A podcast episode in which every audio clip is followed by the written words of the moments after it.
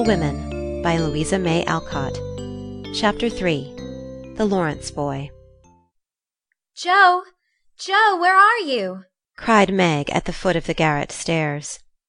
Here, answered a husky voice from above, and running up, Meg found her sister eating apples and crying over the heir of Redclyffe, wrapped up in a comforter on an old three legged sofa by the sunny window. This was Jo's favourite refuge, and here she loved to retire with half a dozen russets and a nice book, to enjoy the quiet and the society of a pet rat who lived near by and didn't mind her a particle. As Meg appeared, Scrabble whisked into his hole. Jo shook the tears off her cheeks and waited to hear the news. Such fun! Only see! A regular note of invitation from Mrs. Gardiner for tomorrow night cried Meg, waving the precious paper and then proceeding to read it with girlish delight. Mrs. Gardiner would be happy to see Miss March and Miss Josephine at a little dance on New Year's Eve. Marmee is willing we should go. Now what shall we wear? What's the use of asking that, when you know we shall wear our poplins because we haven't got anything else? answered Jo, with her mouth full. If I only had a silk, sighed Meg. Mother says I may when I'm eighteen, perhaps, but two years is an everlasting time to wait. I'm sure our pops look like silk, and they are nice enough for us. Yours is as good as new, but I forgot the burn and the tear in mine. Oh, Whatever shall I do? The burn shows badly, and I can't take any out. You must sit still all you can and keep your back out of sight. The front is all right. I shall have a new ribbon for my hair, and Marmee will lend me her little pearl pin, and my new slippers are lovely, and my gloves will do, though they aren't as nice as I'd like. Mine are spoiled with lemonade, and I can't get any new ones, so I shall have to go without, said Jo, who never troubled herself much about dress. You must have gloves, or I won't go, cried Meg decidedly. Gloves are more important than anything else. You can't dance without them, and if you don't I should be so mortified. Then I'll stay still. I don't care much for company dancing. It's no fun to go sailing round. I like to fly about and cut capers. You can't ask mother for new ones. They are so expensive, and you are so careless. She said when you spoiled the others that she shouldn't get you any more this winter. Can't you make them do? I can hold them crumpled up in my hand so no one will know how stained they are. That's all I can do. No, I'll tell you how we can manage. Each wear one good one and carry a bad one, don't you see? Your hands are bigger than mine, and you will stretch my glove dreadfully, began Meg, whose gloves were a tender point with her. Then I'll go without. I don't care what people say, cried Jo, taking up her book. You may have it, you may. Only don't stain it, and do behave nicely. Don't put your hands behind you, or stare, or say Christopher Columbus, will you? Don't worry about me. I'll be as prim as I can and not get into any scrapes if I can help it. Now go and answer your note, and let me finish this splendid story." So Meg went away to accept with thanks, look over her dress, and sing blithely as she did up her one real lace frill, while Jo finished her story, her four apples, and had a game of romps with Scrabble. On New Year's Eve the parlour was deserted, for the two younger girls played dressing maids, and the two elder were absorbed in the all important business of getting ready for the party. Simple as the toilets were, there was a great deal of running up and down, laughing and talking, and at one time a strong smell of burnt hair pervaded the house. Meg wanted a few curls about her face, and Jo undertook to pinch the papered locks with a pair of hot tongs. "Ought they to smoke like that?" asked Beth from her perch on the bed. "It's the dampness drying," replied Jo. "What a queer smell! It's like burnt feathers." Observed Amy, smoothing her own pretty curls with a superior air. There now, I'll take off the papers, and you'll see a cloud of little ringlets, said Jo, putting down the tongs. She did take off the papers, but no cloud of ringlets appeared, for the hair came with the papers, and the horrified hairdresser laid a row of little scorched bundles on the bureau before her victim. Oh! Oh! Oh! What have you done? I'm spoiled! I can't go! My hair! Oh, my hair! wailed Meg, looking with despair at the uneven frizzle on her forehead. Oh, just my luck! You shouldn't have asked me to do it. I always spoil everything. I'm so sorry, but the tongs were too hot, and so I've made a mess, groaned poor Jo, regarding the little black pancakes with tears of regret. It isn't spoiled. Just frizzle it and tie your ribbon so the ends come on your forehead a bit, and it will look like the last fashion. I've seen many girls do it so, said Amy consolingly. Serves me right for trying to be fine. I wish I'd let my hair alone, cried Meg petulantly. So do I. It was so smooth and pretty. But it will soon grow out again, said Beth, coming to kiss and comfort the shorn sheep. After various lesser mishaps Meg was finished at last, and by the united exertions of the entire family Jo's hair was got up and her dress on. They looked very well in their simple suits, Meg's in silvery drab, with a blue velvet snood, lace frills, and the pearl pin. Jo in maroon, with a stiff gentlemanly linen collar and a white chrysanthemum or two for her only ornament. Each put on one nice light glove, and carried one soiled one, and all pronounced the effect quite easy and fine.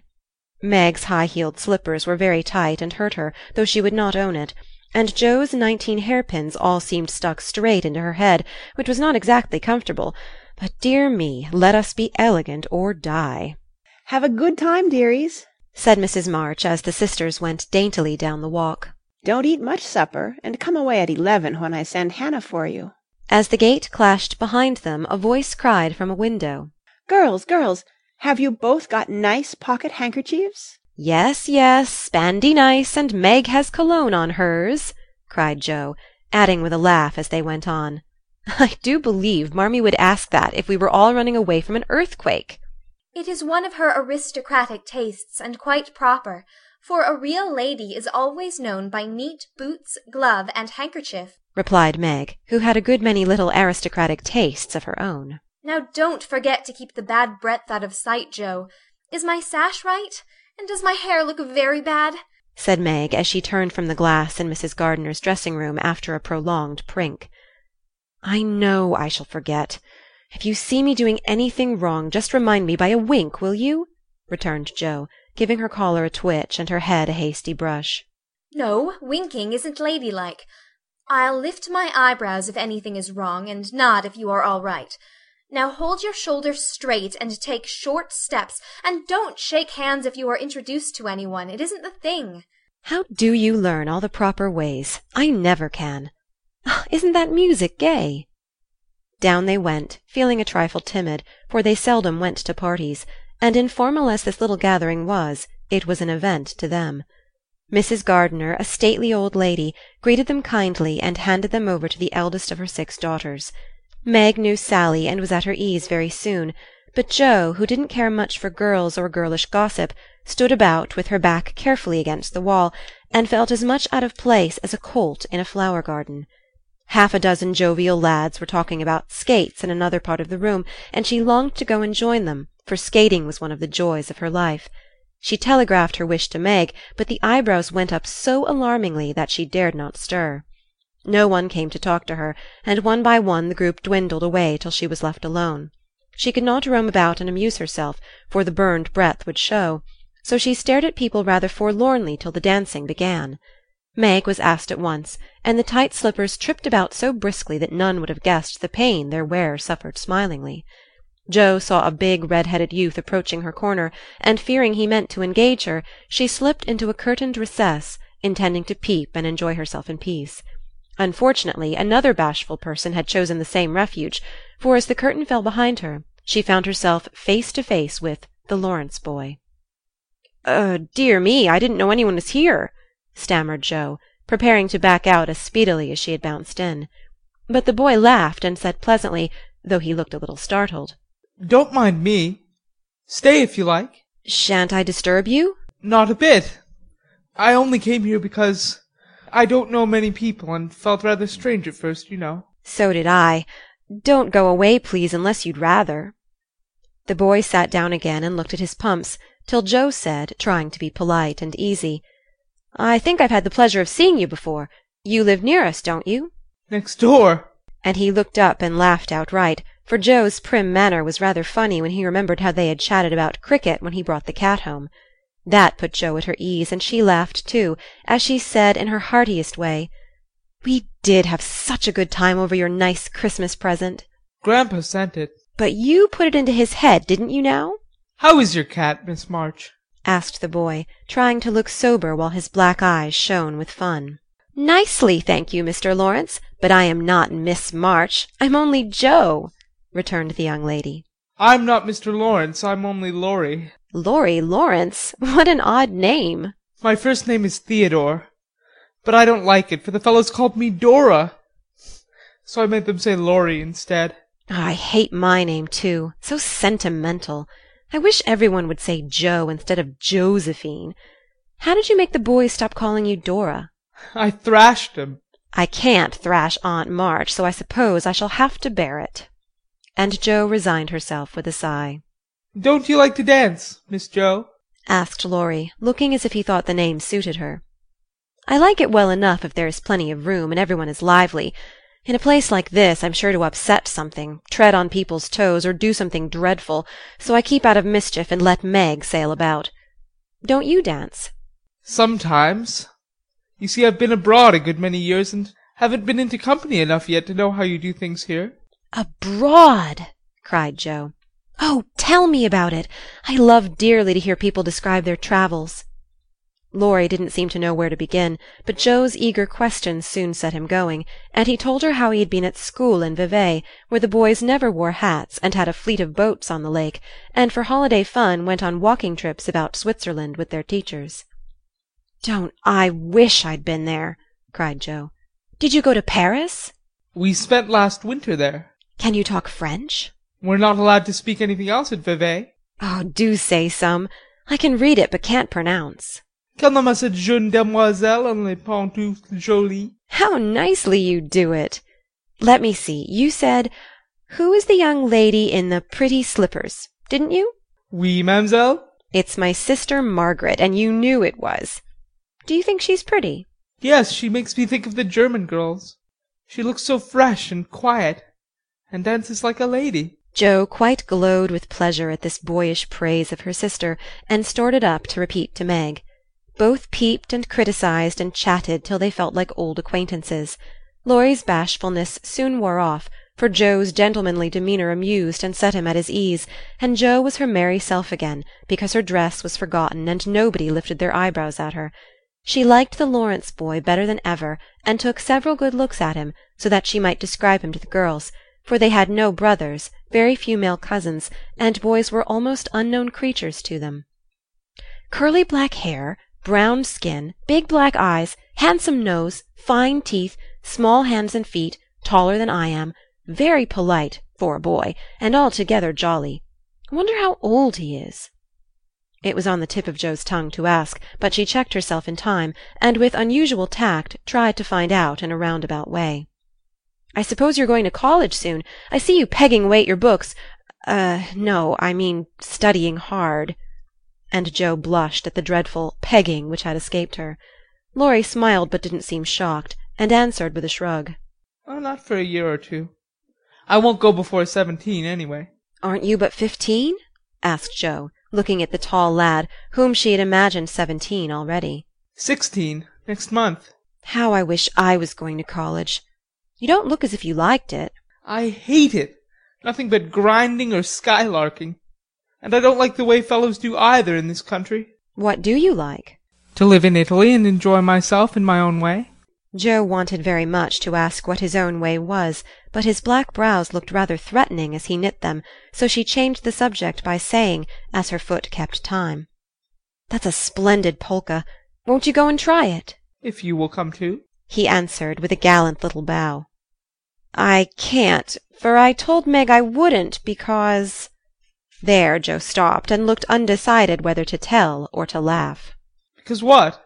You won't tell? Never. Well, I have a bad trick of standing before the fire, and so I burn my frocks, and I scorched this one, and though it's nicely mended, it shows, and Meg told me to keep still so no one would see it. You may laugh if you want to. It is funny, I know. But Laurie didn't laugh. He only looked down a minute, and the expression of his face puzzled Jo when he said very gently, Never mind that. I'll tell you how we can manage. There's a long hall out there, and we can dance grandly, and no one will see us. Please come. Jo thanked him and gladly went, wishing she had two neat gloves when she saw the nice pearl-colored ones her partner wore. The hall was empty, and they had a grand polka, for Laurie danced well, and taught her the German step which delighted Jo, being full of swing and spring. When the music stopped they sat down on the stairs to get their breath, and Laurie was in the midst of an account of a students' festival at Heidelberg, when Meg appeared in search of her sister. She beckoned, and Jo reluctantly followed her into a side room, where she found her on a sofa, holding her foot and looking pale. I've sprained my ankle. That stupid high heel turned and gave me a sad wrench. It aches so I can hardly stand, and I don't know how I'm ever going to get home, she said, rocking to and fro in pain. I knew you'd hurt your feet with those silly shoes. I'm sorry, but I don't see what you can do except get a carriage or stay here all night answered Jo, softly rubbing the poor ankle as she spoke. I can't have a carriage without its costing ever so much. I dare say I can't get one at all, for most people come in their own, and it's a long way to the stable and no one to send. I'll go. No, indeed. It's past nine and dark as Egypt. I can't stop here, for the house is full. Sally has some girls staying with her. I'll rest till Hannah comes, and then do the best I can. I'll ask Laurie. He will go said Jo, looking relieved as the idea occurred to her. Mercy, no, don't ask or tell any one. Get me my rubbers and put these slippers with our things. I can't dance any more, but as soon as supper is over watch for Hannah and tell me the minute she comes. They are going out to supper now. I'll stay with you. I'd rather. No, dear, run along and bring me some coffee. I'm so tired I can't stir." So Meg reclined, with rubbers well hidden, and Jo went blundering away to the dining room, which she found after going into a china closet, and opening the door of a room where old Mr. Gardiner was taking a little private refreshment. Making a dart at the table, she secured the coffee, which she immediately spilled, thereby making the front of her dress as bad as the back. "Oh, dear, what a blunderbuss I am!" exclaimed Jo, finishing Meg's glove by scrubbing her gown with it. "Can I help you?" said a friendly voice, and there was Laurie, with a full cup in one hand and a plate of ice in the other. "I was trying to get something for Meg, who is very tired, and someone shook me, and here I am in a nice state," answered Jo, glancing dismally from the stained skirt to the coffee colored glove. Ah, "Too bad. I was looking for someone to give this to. May I take it to your sister?" "Oh, thank you. I'll show you where she is. I don't offer to take it myself, for I should only get into another scrape if I did." Jo led the way, and, as if used to waiting on ladies, Laurie drew up a little table, brought a second instalment of coffee and ice for Jo, and was so obliging that even particular Meg pronounced him a nice boy. They had a merry time over the bonbons and mottos, and were in the midst of a quiet game of buzz, with two or three other young people who had strayed in, when Hannah appeared.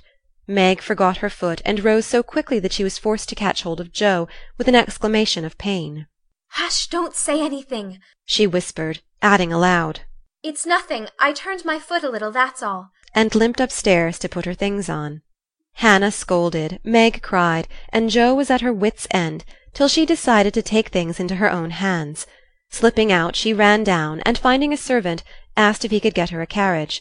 It happened to be a hired waiter who knew nothing about the neighbourhood, and Jo was looking round for help, when Laurie, who had heard what she said, came up and offered his grandfather's carriage, which had just come for him, he said.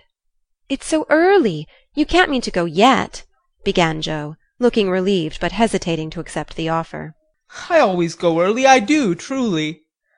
Please let me take you home. It's all on my way, you know, and it rains, they say." That settled it and telling him of Meg's mishap Jo gratefully accepted and rushed up to bring down the rest of the party. Hannah hated rain as much as a cat does, so she made no trouble, and they rolled away in the luxurious close carriage, feeling very festive and elegant. Laurie went on the box so Meg could keep her foot up, and the girls talked over their party in freedom.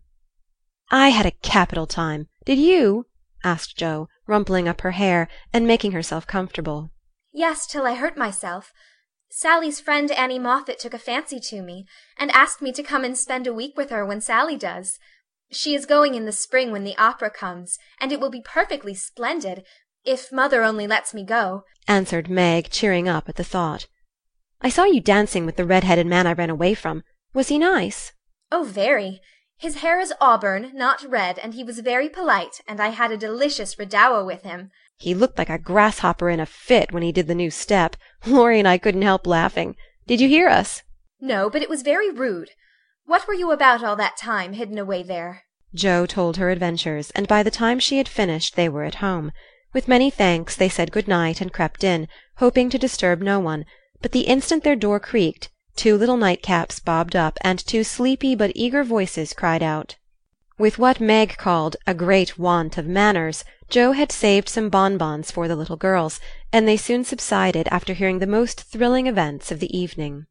I declare, it really seems like being a fine young lady, to come home from the party in a carriage and sit in my dressing gown with a maid to wait on me, said Meg, as Jo bound up her foot with arnica and brushed her hair.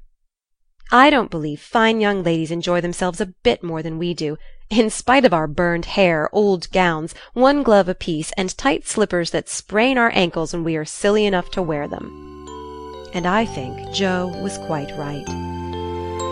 End of chapter 3.